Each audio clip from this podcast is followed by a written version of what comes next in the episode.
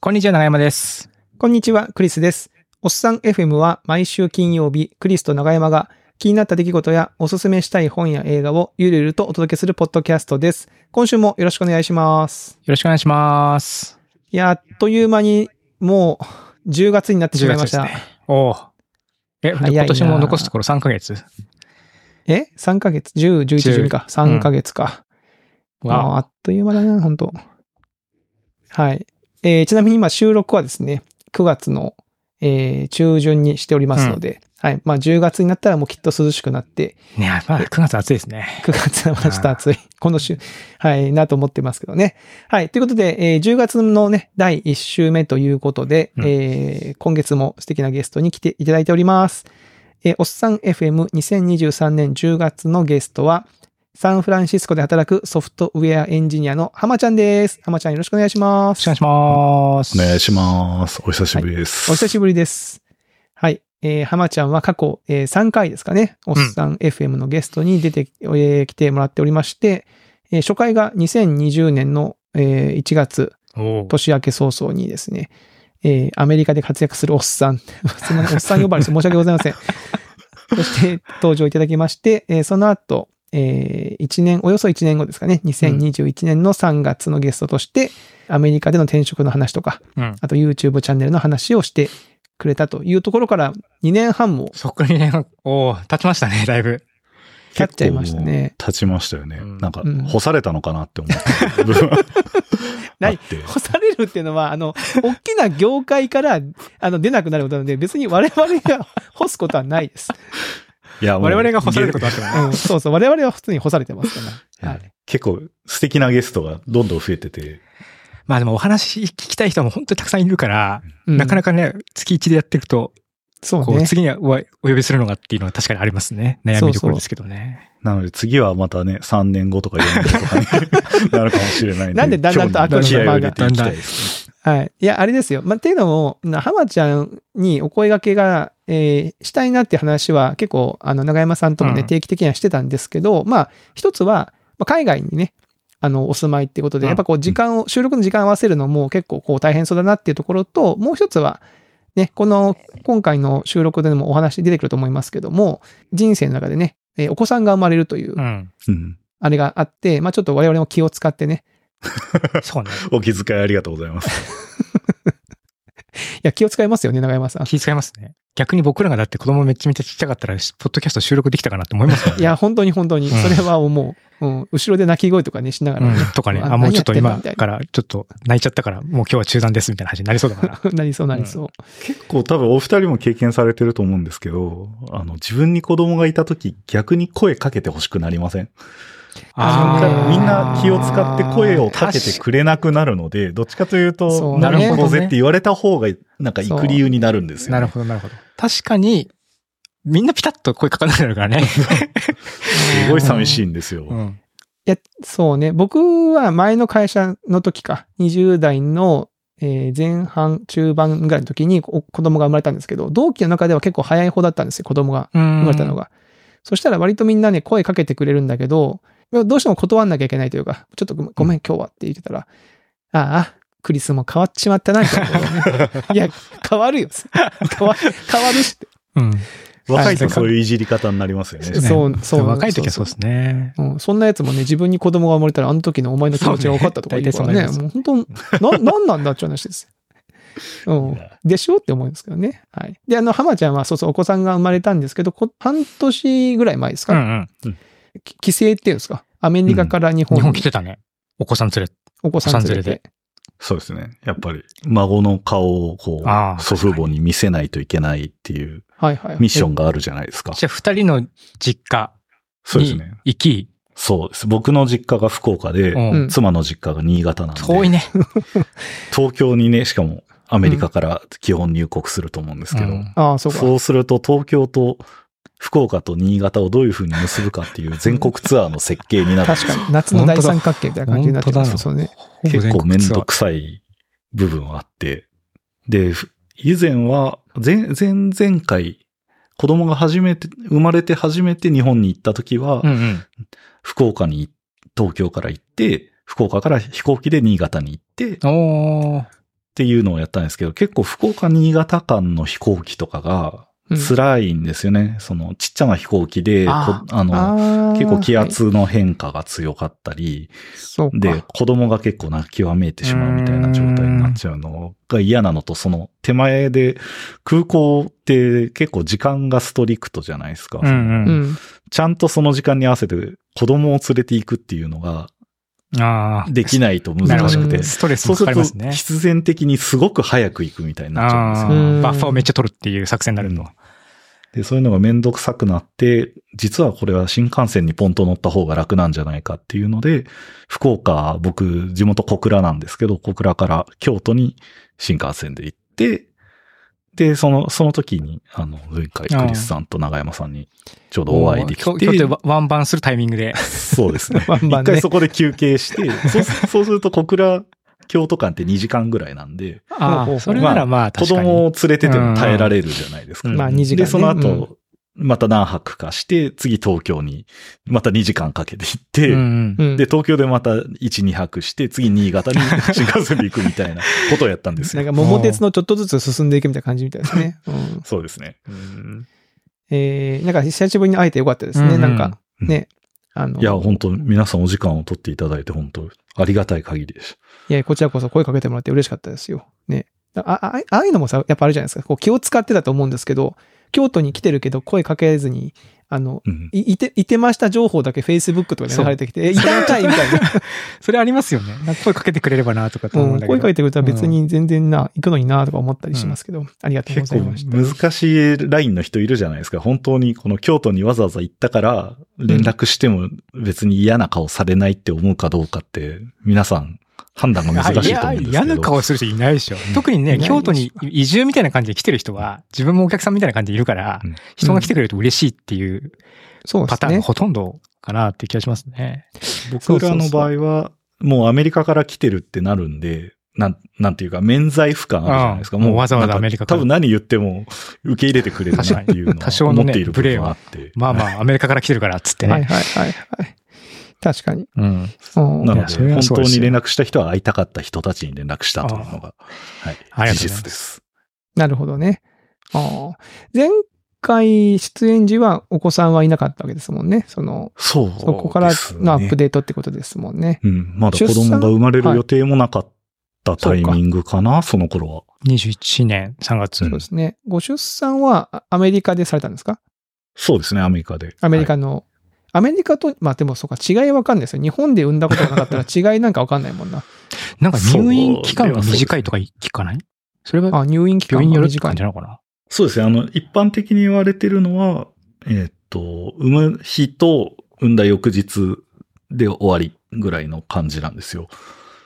だいたい産んだ翌々日には病院を出ないといけない。はいはいはうわで、産むときは基本、こう、産気づいたら、本当に生まれそうなら来いぐらいの状態になってて、事前の入院は普通はないっって感じなんでうん、だいたい2日3日とは言われてるんですけど、日本ってその事前とかがあるんですか？い。事前はね、でも体調が悪いケースとかじゃない。か事前、な。ななんんか、大体こう産気づいてから行くっていうのは変わらないかな。変わらないとただ。産事後後は、が長いうん、産後はもう少しいる気がしますね。うちは二人目の時はね、本当その浜ちゃんの言ったように翌日には退院パターンでした。上の子がいたんで、ああそうなんだ。そういうふうにし、あの、妻がするって言って、そういうふうにしたケースですねう。ちは無痛分娩だったから、事前にも入って、一泊かな？二日、二泊かして、うんはいはい。じゃあ、いわゆる計画的に、そうそうそうそう。その日に出産しますってその後も何日かいたのかな？うん結構ゆっくりしてたイメージですね。なんか海外の方は無痛分娩だったり、結構帝王切開の方を選ぶようなイメージがありますけど、そういうもんでもないんですか？結果として無痛分娩かつ帝王切開だったんですけど、うあ、ちは。結果、結果的だとしていやあそうなんだ。で無痛分娩は手段として提示されていて、うんえーっと、その途中で希望すれば、こう、麻酔を呼びつけて打ってもらえるみたいな、うん。なんかオプショナルなもので、本人がそんな必要ないってその場でなれば、しなくてもいいぐらいの存在で、うん。帝王切開はもう僕たちの場合は結果として帝王切開をした方がいいっていう医療判断がその場で下って、一応通常の分娩を目指したんですけど、そうではなかったので、帝王切開もする形になった。うんという具合でしたね。えー、なるほどね。でも、それでお子さんが生まれて、うん。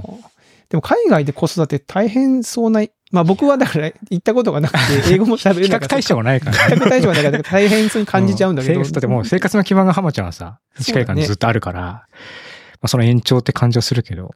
うん。ん逆にでもクリスさんが第一子を育てるとき何もわからなかったとは思うんですけど、わかんなかったです。それが、そ、それが場所が違うだけなので、あんまり、なんていうか、差は存在しないというあか、ーやったことないものをやるっていうのをやってるだけなんで、多分、うん辛さはそんなに変わらないと思うん、ですよ、ねの、そう、それね、もう本当申し訳ないんですけど、僕の場合はその分かんなかった上に、大体そのい第一子の時は、ううちの妻がね、結構いろいろと調べたりとか、うん。結構妻の負担がだいぶ大きかったと思います、うちの場合は。は。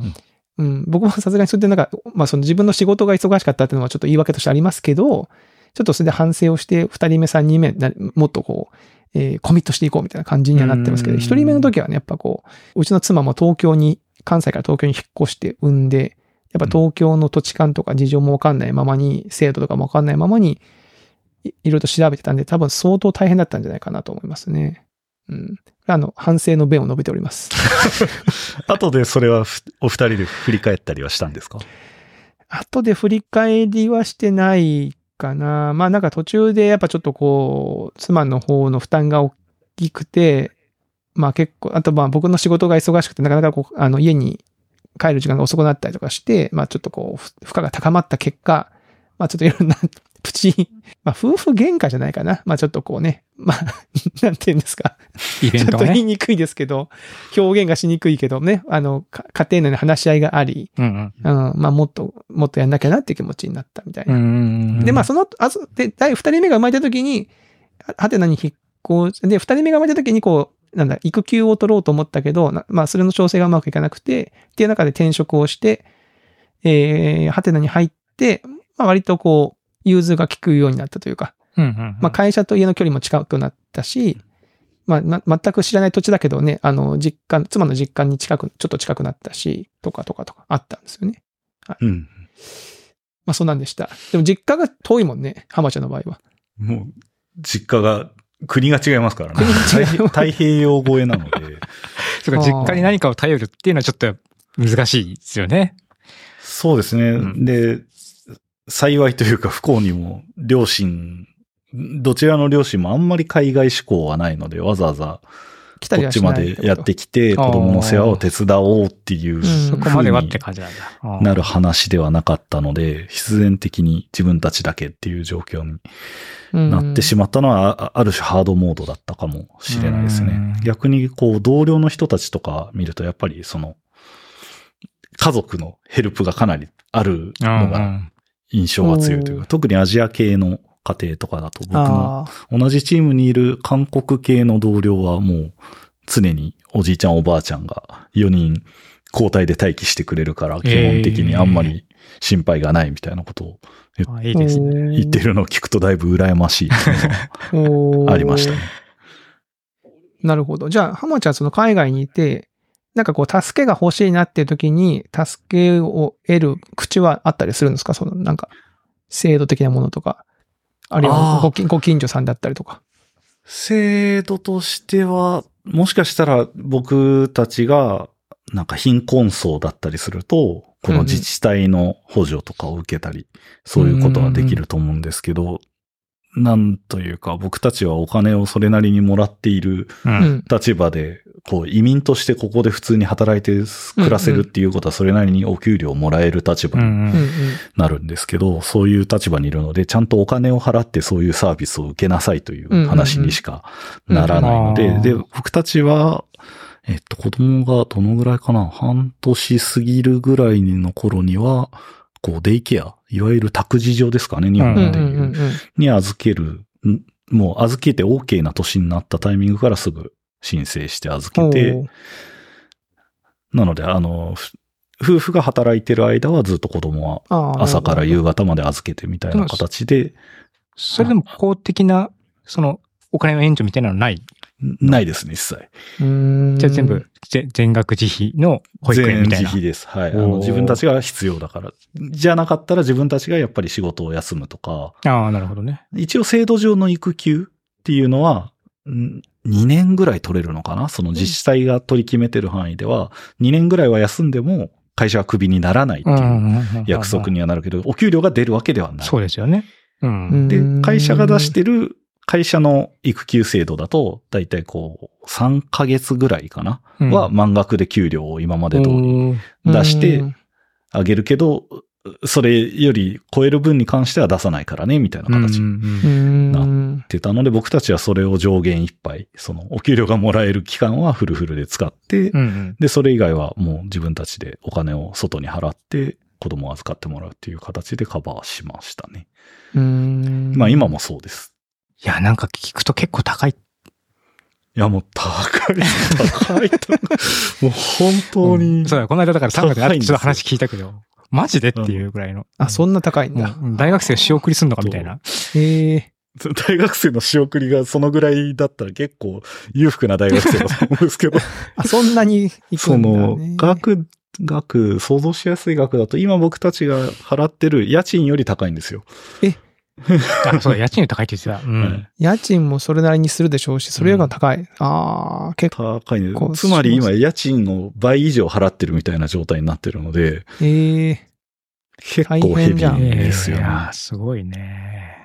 ただ子供が成うん長していくと安くなるんですよね。その、やっぱり乳児のタイミングが一番、まあそうね。単価が預かる方高いとが人手法。的にもそのつけられる先生の数が変わってくるので。そうですよね。単純に人件費がね、一人当たりうん何人見れるかっていうのが決まってくるから。うんうん。まあ確かにで。すそれが最近その乳児の分類から幼児の分類に上がったので、も最近もう本当に日本円で言うと月10万円ぐらい安くなったんですよ。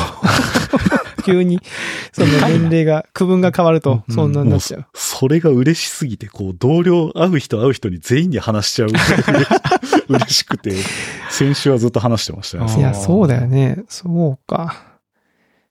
いや、そうだよな。まあ、お金の、そのお金回りはね、その、まあ、まあ、とはいえ、その子供がね、その安全に、こう、健康にね、その、ちゃんとこう、めケアしてくれるんだったらね、別に、あれなんでしょうけどまあね。そうそうそれはそうね。そうですね。出せる限りは出すしかないなという判断で、今のところはこう歯を食いしばって、お金の引き落としを眺めるみたいな 状態になっててます。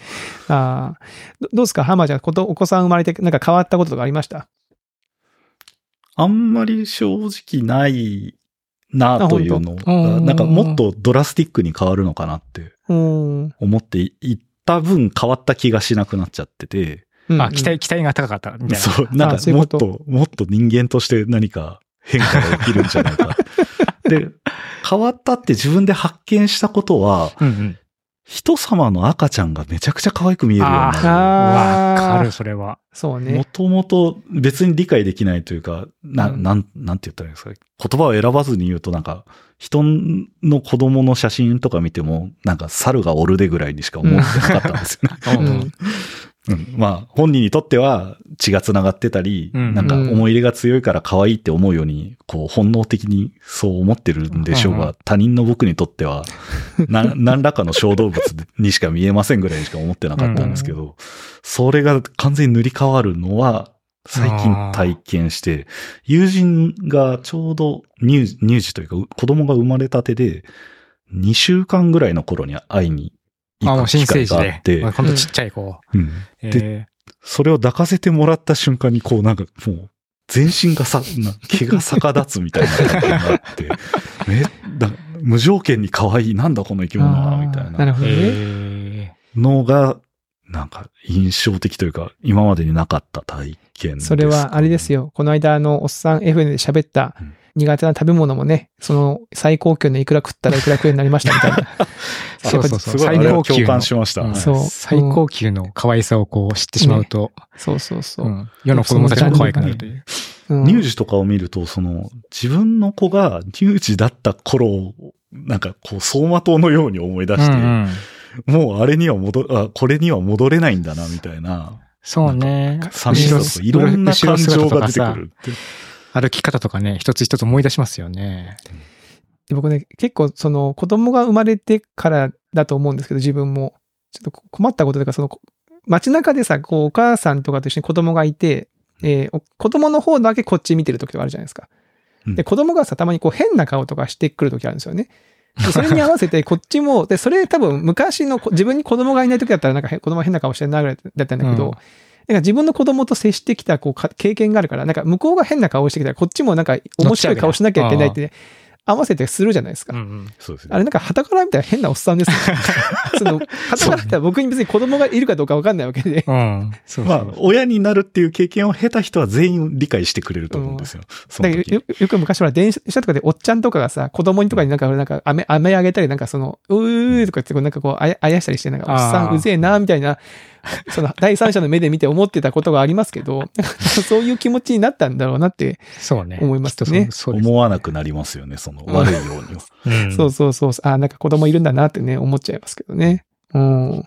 そうかここが一番大きいかな。もう一つあって、そのうんうん。変わったことで言うと、うん子供と接するたびに自分の親が自分に何をしていたかっていうのを常に思い出すようになっちゃって、ああ。ほうほうほう。こういう風に接してたとか、なんかこう、こういうな絵本買ってもらったなとか。うんん。そういうことだったりとかこういう時にこう叱られたなとか、あいうのをいちいち思い出して、なんかそれに対して自分がどうしたいか、どうあるべきかみたいなのを真剣に考えてしまって結構なんていうか、こう、なんか今になってまた親が自分の中にすごい、はい入ってきてる。うんでもそれはわかる。そう自分の親の確かに存在感は子供ができてくれば上がる気はしますね、確かにうね。ん。うん。そうね。うん。自分がされた子育てしかこう対象がないというか、うん。思い出すのってそれっていうことになるから。そう。うで、んそれと同じことをしようか、それとは同じじゃない方がいいな、みたいな全部考えちゃうんで、はいはいはいはい。なんか、今まで考えなかったようなことを親に対して思うんだなっていうのは、うんありましたね。まあそうね。親のことはそうかもしれないですね。うん。ちなみに浜ちゃんが覚えてるお親の教えというか、かけられてもらって嬉しかった、あるいはちょっとなんか、こう思い出したこと言葉とかあるんですか？その。あんまり基本いいことって思い出せないです。い や、まあなんか結果として 僕の今の人格にうん良い影響を与えてくれたものものは全部理解するんですけど、どうしてんもセンセーショナルなのって嫌だったことじゃないですか。まあ大体ね覚えてるんだってね。ううんん。そうのでね、割と九州の方のしつけの世界なので、あんまり、はいはい。あの、はいはい。うん、はいはい。あんまりまあ言葉にするのもちょっと今僕は、僕はわかりますよ。はそっかはい。雰囲気は九州。い。鹿児島なまんで、ね。だ昭昭和の九州なので、うんうん。なかなか、うん、すごい教育を受けた場面もあったなっていうのは今も一生忘れないんだろうと思うんですけど。いや僕ね、自分の母親からお言ったこ、言われた言葉で、よしおみ、学校の授業を全部覚えてきたら宿題はせんでもいいよっていう さ、よくわかんないクリスケの教えがあったんですよ。すごい。学校の授業全部学校の授業内に覚えてきたらもう家で勉強しなくていいって言われて、もうこれはもう勉強せ、その学校で覚えなきゃいけないと思って、頑張ったのを覚えてますね。へえ。うん小学、小学校の時かな、あれは。でも今思うと、えらい極論だし、確認のしようがないじゃないですか。そうねこいつは学校の勉強。覚えてきましたって言われちゃったらね。そうそうそう。あれは真似、自分は真似できないですね。うーん。いいな。はい。なるほど、なるほど。じゃあ、お子さんが生まれて、じゃあ、まあ、楽し、楽しく暮らしているわけですね。なるほどね。はい。いや、いいじゃないですか。なんかね、その子供が生まれて、なんかこうこ、他のお子さんの子供が可愛いと思うようになったって、かなり大きな変化だと思いますけど。うん確かに。これはでも早く体験するべきというか、なん、なんていうか、疑似的な方法でそうなった方がもっと世の中は明るくなるんじゃないかなと思うんですよ。あああ。子供うるうるさいなって感じなくて済んだんですよ、もっと。そうかそうか。ストレスが、そもそもそういうストレスが存在しなかったはずなのに。そう。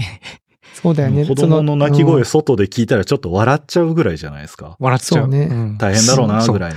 超元気な子とかね、たまにいてさ、の みんなが振り返るぐらいの大きな声で泣く子とかもな、ニコニコして見られますもんね。うん。それは早く、もう、なんか注射打ってでも教えてほしかったなと。その疑似体験できる注射を。平和になりそうだね。少しだけ。うん。え、お家は？お家は引っ越してない？ひあ、そうか。2年前の収録からは引っ越してますね。おあの引っ越してるうんあとあの半年後にその、子供をもう少し育てやすい場所に移ろうという意図で、うんうんうん。少し、少し治安が良くなる方って言ったらいいんですかね。あと、通院とかがしやすい場所とかを、に移ろうっていうので引っ越しをしましたね。うーん。その、引っ越し、引っ越した先は、じゃあ、その、子育て多少、やっぱ治安もいい、いい感じなんですか？その、思ってた通りの感じでした、そこは。そうですね。街の感じは嫌なことはほとんど起きないようなうん場所。で、ちょうどその頃ですかね。か、かなり、なんか、Google ストリートビューとかで下調べするとスラムみたいになってる場所、だすごい工事中な場所なんですけど、うん。うん実際に見に行くとすごいもう、工事、開発が終わってすごい綺麗になってる あのを、こう、ちゃんと自分の足で調べた上で行ったんで、こう、競争がなかったんですよね。他の人たちはみんなやっぱり遠方から来るのが、まあアメリカは常なので、インターネットで調べると荒廃した場所に見えるんですけあど、ーそういうところに先に入れたあんで、なるほど、なるほど。今、後から追うように家賃がどんどん上がってきてるって感じではあるんですけど、入れてよかったなと思います。で、浜ちゃん、その、生活の変化っていうメモにうん、車っていうメモがあるんあですけど、そうそうそう。車をを買った。たんですよねお。そもそも免許をアメリカで取ってなくて、うんうん。免許をまず一からこっちで取るのをやって、日本では持ってた。日本では持ってました。うん。で、日本は行くたびにこう、地元とかに帰るとさすがにレンタカー借りて、っんていうので、別に車の運転が苦手とか避けたいわけではなかったんですけど、アメリカに来てから特に必要性が最初なかったので。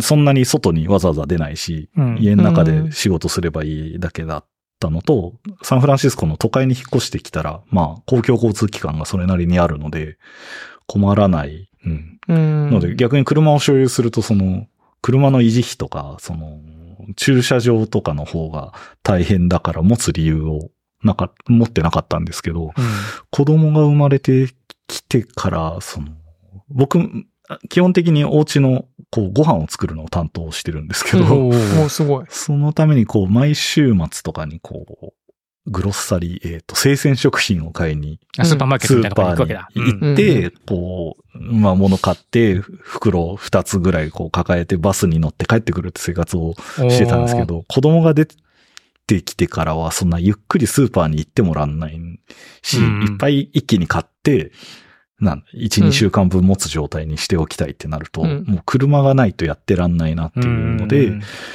さすがに免許を取りますかっていう。状況に、はい、追い込まれて取りました。アメリカで免許取った？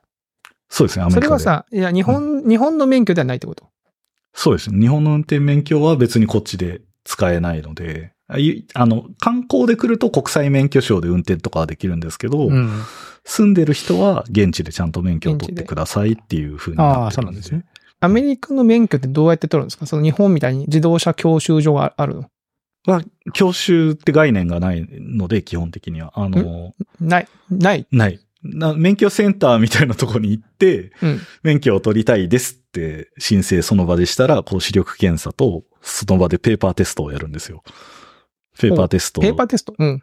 あの、交通ルールとかのうん。テストを。赤信号で止まれとか、そういうやつ。う。ん。はい。で、それ通るとその場で仮免もらえるんですよ。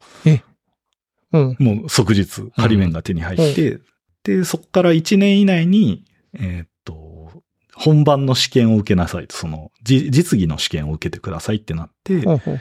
まあ、人は、普通の人はだいたい仮免を取ったから、家族とかに車乗さ、乗させてもらって練習して、うんで、技術を高めてから試験を受けに来るんですけど、僕の場合はじゃあもう、車を運転できるから、うん。仮免もらったら、その場で次実技の申請をして、うん。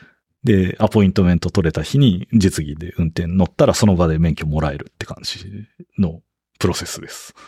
めっちゃ軽簡単に取れるんですね。僕も昔なんか、ので、最短2日です。うん、海外ドラマでで見たことがある。めっちゃこれ、簡単に取れるんだなと思ってびっくりした。そんなんで、え、お金はなんか自信がない人とかは一応教習みたいなのもサービスもあるんだけど、それはまあ全然普通にお金払ってやるサービスみたいな感じで、全然別なんですよ。そのやってる企業とかも別で。ほうほうほう。うん。なんであくまでももうペーパーと最後の実技をやっておしまい。あれでも実技って難しいんですか？なんか SG クランクとかそういうのない？S 字クランクはないですね。アメリカで S 字の道路に多分僕、まだ出くわしたことないぐらいには。重列駐車とか？中列駐車は基本その試験にはあるんですけど、僕が受けるサンフランシスコはと、なんか、都市部すぎて、重列駐車のテストができないっていう理由でないんですよ。そんな理由でないの？なので、なんか、なんかまっすぐの線の間をバックできるかしかテストしないっていう。え、でもさ、重列駐車なんてさ、都市部の方が、な、なんかね、ありそうだけどね。そう。試験だとやりづらいというか、多分、ぶつけた、しそうだよね。ぶつけるリスクが高いからやんないだと思うんですけど。あー試験にできないってことだね。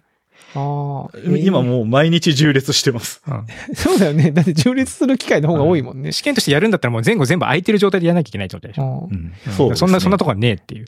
ああのさ、そのアメリカの都市伝説みたいなのでさ、重列駐車の時に多少ぶつけても怒られないって本当なんですか？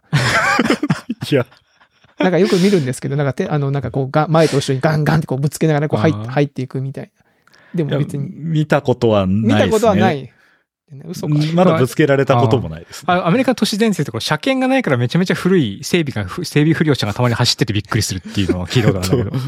車検自体はないですね、確かに。うん車検はないんですけど、スモッグチェックって言って、そのエンジンの排気ガスの排気量っていうのは、検査があるので、なん、なんていうか、やばいエンジンの車は存在しないとは思いまうんす。ただボ、ボディがめちゃくちゃ古いやつとかは確かにいっぱい走ってますね。ガラス、ガラスが、フロントガラスないやつとかね。フロントガラスないです。あーえ、浜ちゃん、買った車、なん、か、何で買ったんですか？僕、ホンダのシビックを買いました。あ、ホンダのシビックね。シビはいはいック。いいホンダの。シビック。うん FF で。新車のつもりはなく、車を漁ってたんですけど、最終的に、なんだろう、今、ちょっと世の中がおかしくなってて、中古車がめちゃくちゃ高くなう。って。新車をおとなしく買った方がなん、なんというかコスパがいいみたいな状態になってしまって、最終的に新車を買ったんですけえど、うん。もともとその、アメリカだとそのメルカリみたいに車売り買いしてるサービスとかあるんですよ。その。なんかそう、めっちゃカジュアルに、簡単に車のや中り取り古車が買えるし。ますよね。ほう。うん。なんかインターネット上でこう普通に EC みたいにコチコチやって、うん。オーダーしたら、もう翌日にはそのなんかディーラーっぽい人が車でやってきて、はいええ、君の車って渡してくるぐらいのえー、サービスがいくつかあるんですけど、それで最初は買おうとしてたんですけど、うんうんうん。ずっと見てるとこう、なんか、あんまり値段が中古車の割に安くねえな古いけど結構高いなみたいになっちゃうんだう。ん。ちょっと最近その中古車を売る時の方が高いみたいな時があるんですよね。ええうん新車で買った時より売った時の高値。段が高くなるみたいな。不動産みたいにな。そういう現象が起きてて。いな、なんでなの人気の車種だからってこと？や、今だと半導体不足とか、そういう諸々の背景で、車買いにくい。そういうこと？そうですねあの、生産が遅くなってる部分があって、いきなり、うん、この車種が欲しいって言って手に入らない世界になっちゃってて、新車が。ああ、なので。中古で探して買おうってするから、一つの、その、少ししか出てない中古車にみんなが殺到しちゃうんでうん値段が上がるんですよね。うーん。なるほどね。え、テスラとかは考えなかったの？そうで、なんか、そう、友達みんな同じ質問をされるんですよ。あごめんなさい。もう一般的な。改装、改装、うんあ、いや、謝る問題じゃなくて。確かだに、ガジェット好きだからね。ガジェットついでにそうじゃんっていう。うん。まあ、なんか iPhone みたいなもんじゃないですか。iPhone みたいなもんかわかんないけど、まあなんか、テスラってね、最近結構ほら人気の車でもあるしそうどう、どうあなんですか？んまりテスラのいい話を聞かなかったっていうのもあったんですけど、あ、もちろん電気自動車の系統にはしたいなと思ってたんですけど、今、駐車する場所の都合で電源につないで置いとくことができないんですよ。ああ、そうかそうか。ああ、はあ、はあ。ので物理的な制限ってことか。せいぜいできれ、乗れてハイブリッド、ガス系ハイブリッドうん。で、プラグ刺さなくていいタイプじゃないと無理だったんで、いきなりテスラはこう選択肢から排除されましたね。なるほどな。じゃあそこもし電源が入る感じだったらテスラもありだったかなって感じですか？そう。そこまででもないかな。なんか、アメリカで最初にやっぱり自分で車を買って乗る。あ、まあ僕人生で初めて自分の車を所有することになるタイミングだったんで、日本にいた時レンタカーをずっと使ってただけで。っうん。てなると、それなりになんか安いやつ買って、うん。多少なりぶぶつかってもいいぐらいの車に乗りたいなって思ってたんで、テスラみたいななんか修理にすごいお金かかるとか、はいはいはいはい。なんか単価が大変そうなはいはい車は避けたいなっていうのがあって、うん選択肢にほぼ入ってなかったですね。ああ、そうか。だからすごいテスラ、テスラ買いそうな雰囲気があったわ。実はテスラなんですよっていう話かと思いきや、全然。シビックだった。コシビック、ね。テコテのホンダのシビックを、新しいモデルで。あ、でも、もともと理由があって、僕の祖父がシビックの結構80年代終わりののやつを死ぬまで、死ぬまでっていう、車を子供たちから取り上げられるまでずっと乗ってて、大大事に乗っでてたんだ。はいへーで、それに乗せられてたことがなんか印象強いから、もうそれで、じゃあ、シビックにしようぐらいの。お決めいい方をしたんですけど話だな、それは。ホンダの CM になりますよ、これ。なりますね、確実に。でもあれだね、子供が生まれて、その、いわゆる託児所のお金もかかり、その車買いで結構出費がボンボン出てきますね。ねお。金が出てくもうそう、ずっと今、ストレステストしてるみたいな感じで。ストレステストして。なんか、どこまで出費って、割とどうにかなるのかっていうのって、うんやってみないとわかんないじゃないですか。うん。まあそうね。うん普段の出費がじゃあ今3倍とか4倍になりますって言われて、多分嫌、嫌だからやらないじゃないですか。うん。うんでも無理やりやられたら、あ、うん。割といけんだっていう ラインが確認できるようになるんですよね。うん。で、この後、ちょっと大きな、じゃあ次家を買おうってなったら、このローンはこのぐらいまで払えるっていうのが今、負荷が分かってるんで、うんうんうんちょっとうん前よりはその、買える感が出てくる部分はあってよかったですって言ったらおかしいかな。じゃあ実際に使うまでこう、大きなお金を使うってイメージつかむの難しかったりしますよね。そうです。もう、うん。なんか、大きなお金使うのすごいストレスかかるから、うん、してこないタイプそうだったんですそう、よね。避ける。うんいや、僕もすごくわかるうん。だだったら借りるとか、だったらそもそも選択肢に入れないとか、なんかそういうことばっかり考えてきたから。僕車、新車で一発買うだけで結構、なんだろう、人生で多分一番でかい買い物じゃねえのか、うんみたいな状態になるので、そうだな。本当にお金を使う生き方をしてこなかったせいで。ちなみにアメリカはその現金一発で買うっていうのは主流なんですか？車。あ、いや、そんなことなく僕、ローン、ローン入りまあ、した。カローンで。むしろあはいああ。むしろ、なんか借金大国なので、みんなあ、、そっか、もうみんな借りて当然のが当然みたいな。ローンが、なんだろう、借金って感じよりは、こう、自分の信用資産であるっていう解釈を。をみんなするので、そんだけ借りられるってことは、そんだけ本当は資産を持っているって考えてうん。OK みたいな。まあ逆に借りることで、借りたものはきちんと返していくことで、またその信用価値も上がっていくみたいな、そういう感じなんですかね。うん。おー。そのね、お金の話になったんでちょっと聞きたいんですけど、アメリカのその生活事情というか、まあ最近ほら円安だとか、その物価とかどあ、うな昨今ね、のかなみたいな。いろいろ。そうそうそうそうそう。お金が出ていくみたいな話からの、ちょっとえ延長ですけど、なんかこう、変わりました？その生活必需品がちょっと値上がりしてますとか、そういう感覚とかあります？ちょっとずつ上がってるらしいことは聞くんですけど、あんまり、そんなに実感としてない。認識できるものでは少ないかな。僕だとでもガソリンがちょっと上がってるのガソリンは結構言いますよね。ガソリンはなんか値段をすごい注目する文化がある気がするんですよね。うん。まあ、いくらって書いてあるしね。うん看板に。うん生鮮食品を買うときにあんまりそんな細かい差までいちいち見てないというかそれよりうんこう、託児所1ヶ月のが全然支配的ああ、な確かにね。差すぎて、あんまりそこで数セントとか数ドルみたいな話よりは。うん。ただ、まあも、もともとアメリカの物価が高いのもそうだし、今サンフランシスコって場所が異常で、家賃がめちゃくちゃ高かったりするのもあるんで、その、改めて考えると異常に金払ってんなっていうのにたまに気づくときあって、最近やめたのはその、コーヒー屋さんに行くのを減らしたんですけど、うん。朝子供を車で送って行って、うん。仕事に行く前に、仕事の前に一回どっかのコーヒー屋さんに寄って。クロワッサン一つとエスプレッソ、うんまあカプチーノかな？カプチーノ一杯を飲み食いして、なんか気持ちをリフレッシュして仕事に向かうみたいな。ことを毎日ルーチンでやってたんですけど、うんうん。一回あたり、それに僕20ドルくらい払ってたんですよ20ドル？毎朝、だから日本円にすると、3000円ですよ3000円弱ぐらい。払ってたことに気づいて。すごい。あうちの近くのホテルの1階で朝食取れるわ。おー確かに。ちょっといとこのご飯食べれますね。やっぱりコーヒー一杯飲むのに、まあ、カプチーノが7、8ドルするとして、それにチップを払ってって1000円なると、まあ、千数百円で、ちょっといいクロワッサンを食べると、それも7、8ドルするんですよ。